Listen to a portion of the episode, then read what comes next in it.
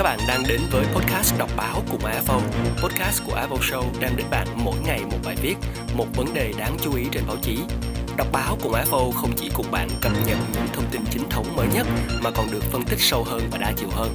Hãy cùng AFO tạo ra một bộ lọc thông tin thật tốt với thông tin dành cho các bạn khán giả trẻ.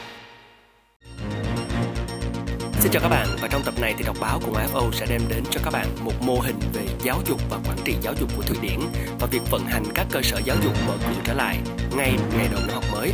Bài viết được đăng tải trên tờ Telegraph với bản dịch của Thái An, đăng tải trên tuần Việt Nam.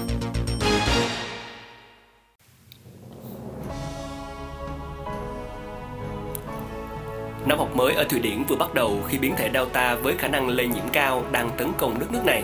Số ca mắc đã tăng gấp đôi kể từ cuối tháng 7. Ở nhiều quốc gia, điều đó đồng nghĩa với việc phải đóng cửa, nhưng ở Thụy Điển thì không. Thay vào đó, tại trường Free ở trung tâm thành phố Malmo, biện pháp phòng chống Covid-19 duy nhất là cấm phụ huynh vào trường. Tôi không lo lắng chút nào cả, Ellen Burswazet, 35 tuổi, nói khi con trai chơi ván trượt bên cạnh cô. Chúng tôi khá ổn trong những đợt dịch bùng phát vừa qua. Tôi cho rằng mình là một người Thụy Điển điển hình, không lo lắng trừ khi chính quyền yêu cầu.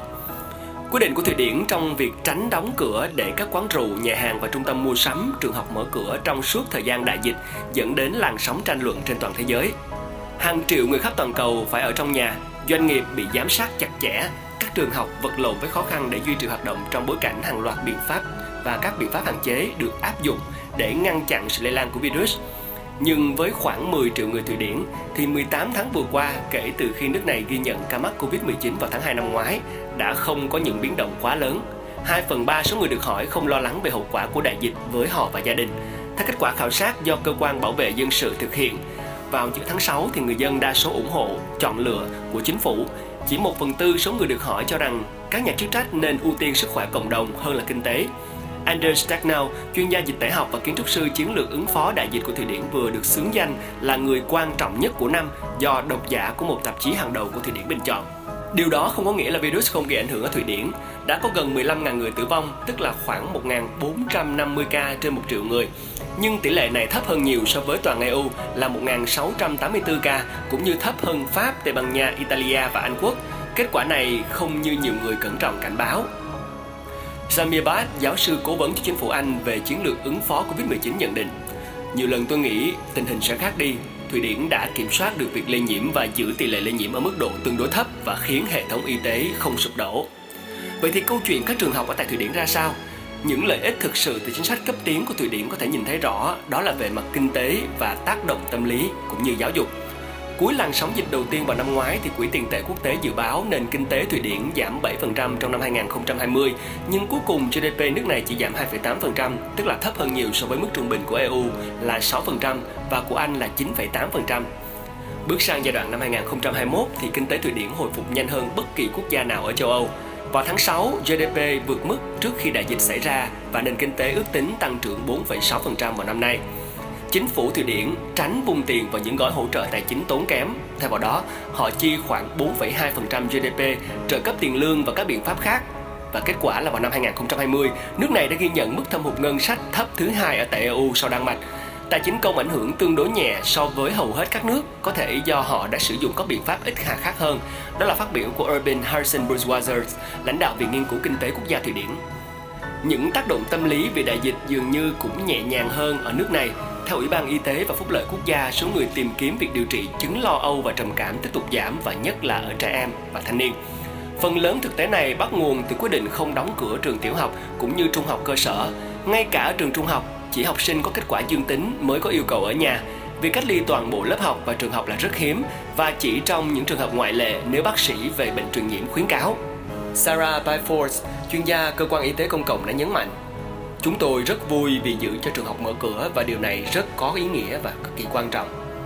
Bản phân tích của cơ quan giáo dục quốc gia Thụy Điển hồi tháng trước không tìm thấy bằng chứng nào cho thấy đại dịch có những ảnh hưởng tiêu cực đến trình độ học vấn của học sinh và thực tế là kết quả học tập vẫn ổn định, cả giáo viên và học sinh ứng phó tốt với đại dịch. Người phụ trách cơ quan này là Peter Fredrickson đã phát biểu. Khi mà nhìn ở đặc trưng dân số văn hóa thì tác động tiêu cực nhất của đại dịch dường như xảy ra với số ít người bị cách ly.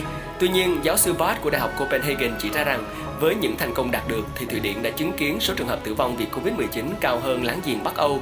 Những nước có cách can thiệp cứng rắn hơn, cụ thể là nhiều gấp 3 đến 4 lần Đan Mạch, gấp 10 lần Phần Lan và Na Uy. Và giáo sư Bart khẳng định khó có nước nào sao chép các chính sách của Thụy Điển mà đạt được kết quả tương tự.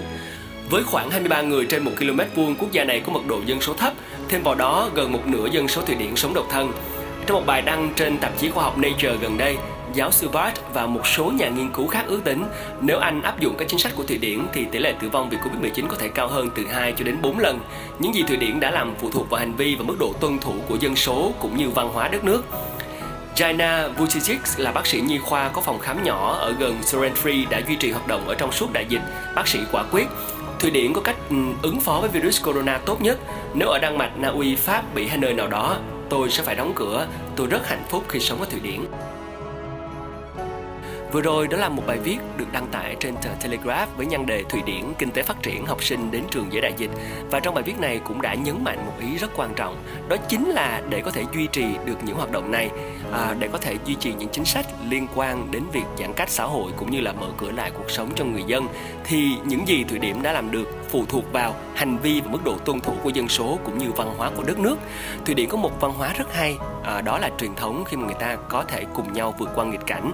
Bởi vì đây vốn là một quốc gia Bắc Âu với khí hậu khá là khắc nghiệt về à, nửa sau của từ tháng 6 cho đến tháng 12 tức là mùa đông và họ đã có một cái văn hóa rất là hay khi để ứng phó với đại dịch.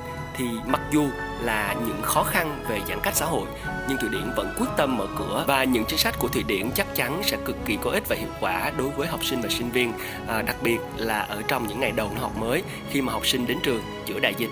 Hy vọng rằng bài viết này sẽ gửi đến quý vị các bạn một góc nhìn đa chiều về những cách phòng chống dịch trên toàn thế giới và câu chuyện của các bạn Thụy Điển cũng chính là câu chuyện để cho chúng ta à, cần soi rọi lại đối với mỗi hành vi của mình để có thể giúp ích tốt nhất cho những chính sách của nhà nước trong công tác phòng chống dịch Covid-19. Các bạn vừa lắng nghe podcast đọc báo cùng AFO, series điểm qua mỗi ngày những bài báo và tiêu điểm đáng chú ý trên mặt báo từ góc nhìn sâu sắc và đa chiều hơn. Đọc báo cùng AFO là một series podcast của AFO Show được phân phối trên hạ tầng Spotify, Apple Music và Amazon Music.